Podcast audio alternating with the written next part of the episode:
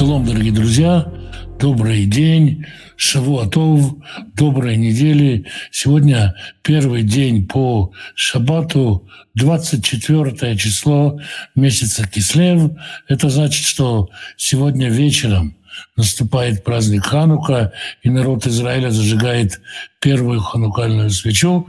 Время, возможно, сказать вам Ханука Самех, светлого, доброго праздника Хануки, праздника обновления. А мы с вами продолжаем изучать Танах, и сегодня будем изучать 15 главу книги «Шофтим» или «Судей». Ну, начнем мы, как обычно, с молитвы «Отец Небесный». Я прошу Тебя благословить, защитить всех тех, кто сегодня находится на войне, тех, кто под обстрелом, тех, кто остался без света, без тепла, без воды, тех, кто потерял жилье, тех, кто потерял родных и близких людей, тех, кто сам потерялся, тех, кто вынужден оставить свой дом и скитаться на чужбине, тех, кто ждет своих родственников, которые на чужбине. Каждого поддержи, каждого подкрепи по нужде его, по необходимости его. Подкрепи, поддержи, дай силы, веры, надежды,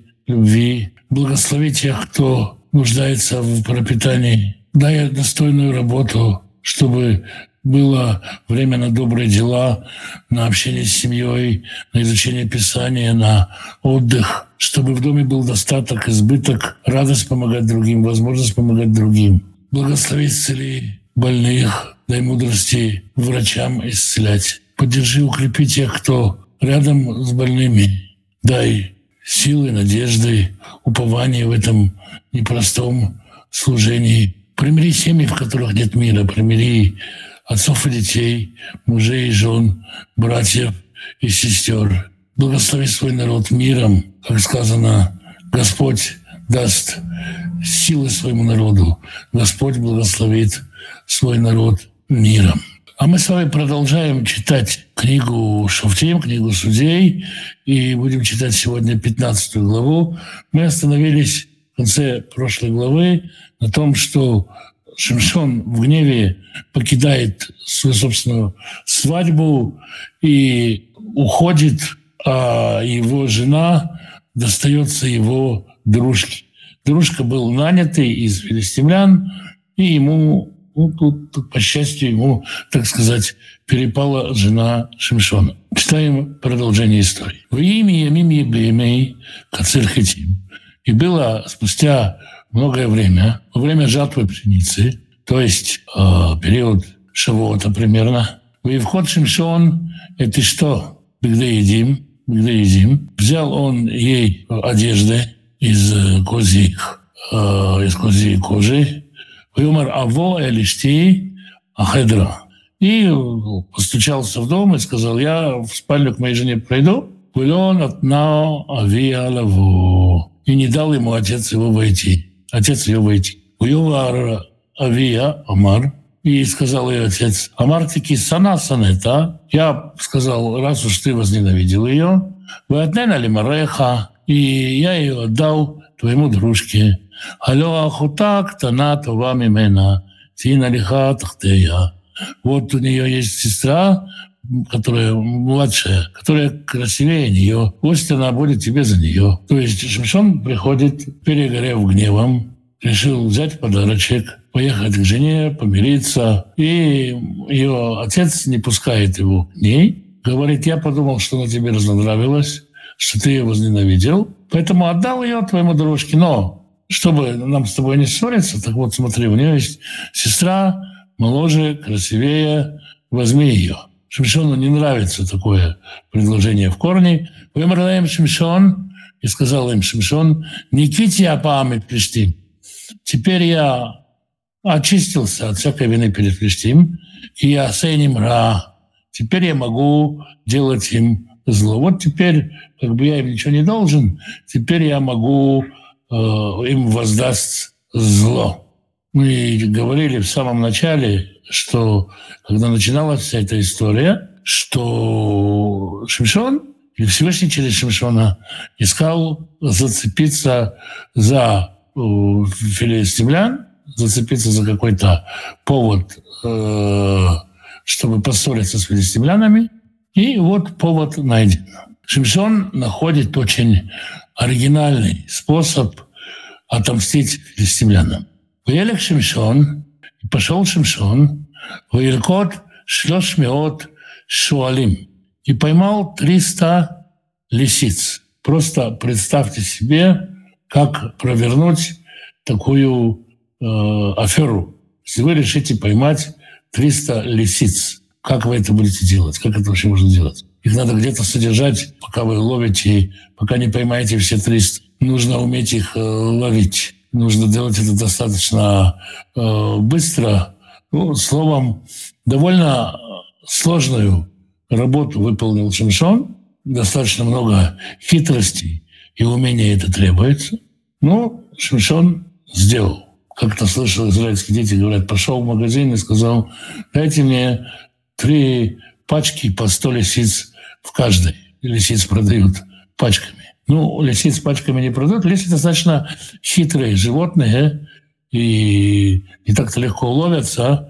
Поймать 300 лисиц – это действительно нужно уметь. «Ваиках лапидим» и взял факелы, «яфен запан занав аль занав» и связал по 2 лисицы, хвост к хвосту, «ваясем лапид и хат бельштейзнавод» и в узел между 2 хвостами вставил факел, тоже опять-таки зная, какие хвосты у лисиц, это все не так уж просто сделать. Ну, творческий подход и настойчивость в работе – это наше все.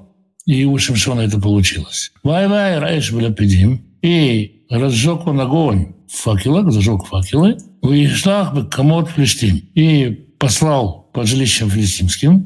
«Ваявэрми гаддагидиш откама откарэдзайт». Везде на всех палестинских террасах, он послал лисиц на поля, на урожай пшеницы, на все урожаи, которые там есть. «Вимру флештим». Миасазот. И стали филистимляне выяснять, говорят, кто такое сделал. Уэмру Шимшон, хатан атимани. И этот Шимшон, жених того атиманца. Киляках это что? Потому что он взял его жену. Ваитнали Мареу и отдал дружке. Ваялю плечтим, ваисрифу этава это вия баэш. Для начала филистимляне все-таки приходят и сжигают жену его и отца ее в огне. Сжигают дом. Как они и обещали это делать еще во время свадьбы. «Вьомарлем Шимшоном таасун казот им никамти бахем вегдаль вегдаль». Если вы такое сделаете, разве я перестану, пока не отомщу вам? «Уяку там шокаль реах» и побил их, бедром к бедру, можно так сказать, сильным побиением. То есть уничтожил много из филистимлян. И пошел и спрятался среди горы Эйтам. И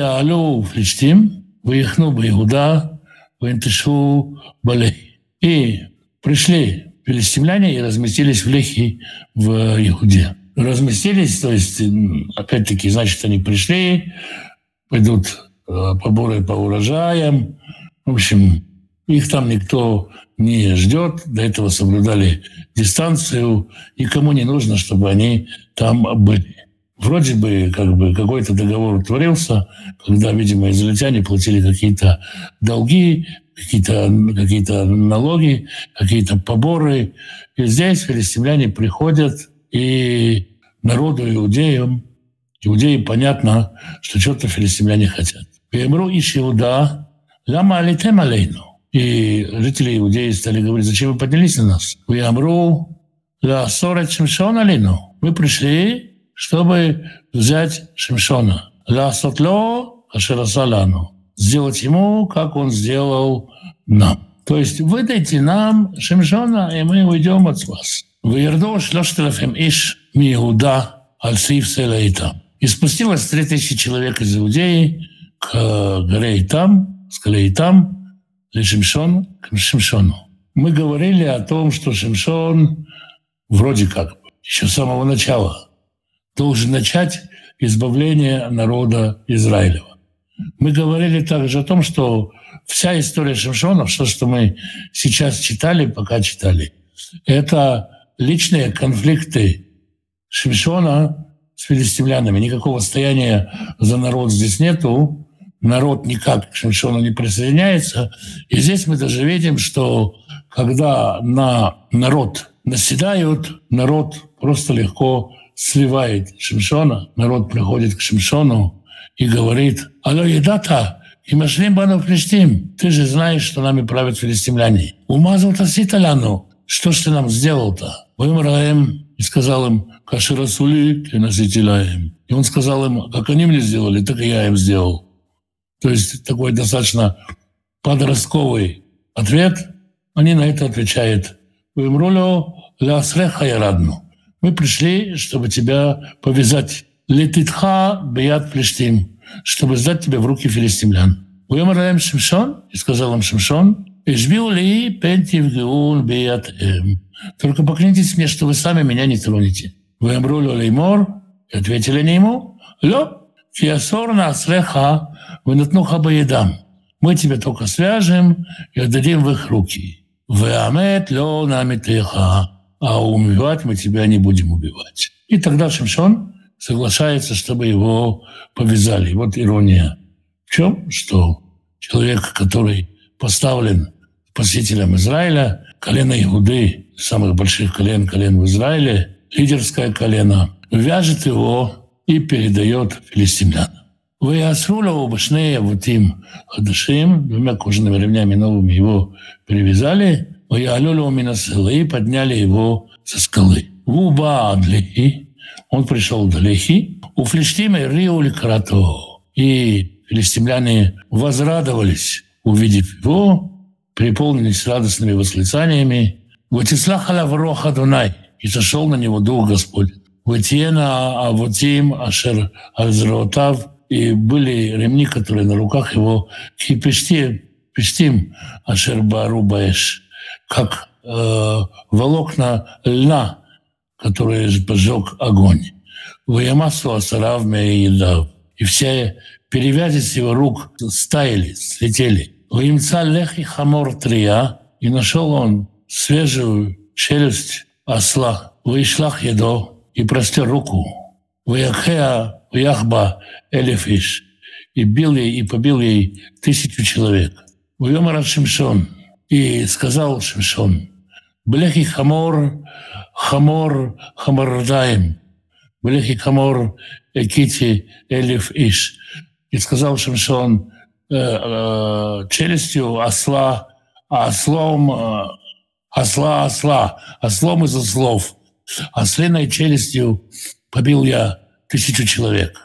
И было, когда закончил он говорить, и бросил он челюсть из рук своих, Ромат лехи, и назвал это место Ромат лехи, высота челюсти. Лехи — это название, которое место это имело до этого, но в честь челюсти он его называет «высотка челюсти». И очень жаждал он. И возопил Господу. И сказал ему: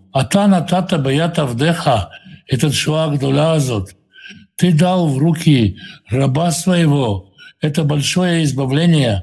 Неужели я теперь умру от жажды и попаду в руки необрезанных?» Это мактеш ашербелехи. И разверг Господь щель, которая в скале. И вышли из нее воды. И напился, и успокоился дух его. И ожил. Поэтому назвал источник взывающего, который у скалы Лехи. Адайомазе, до сего дня. Вышпотет Израиль беймим плештим исрим шана. 20 лет судил Израиль в одни филистимлян. Что значит судил? Видимо, как-то верховодствовал был снова не судья, как институт суда, как это предпринято сегодня, а 100 лет был таким неформальным, 20 лет был таким неформальным лидером в Израиле. Еще одна глава, и мы снова видим противостояние Шимшона и филистимлян. Это противостояние исключительно личное. Никто на его сторону не становится, никто за него не готов заступиться.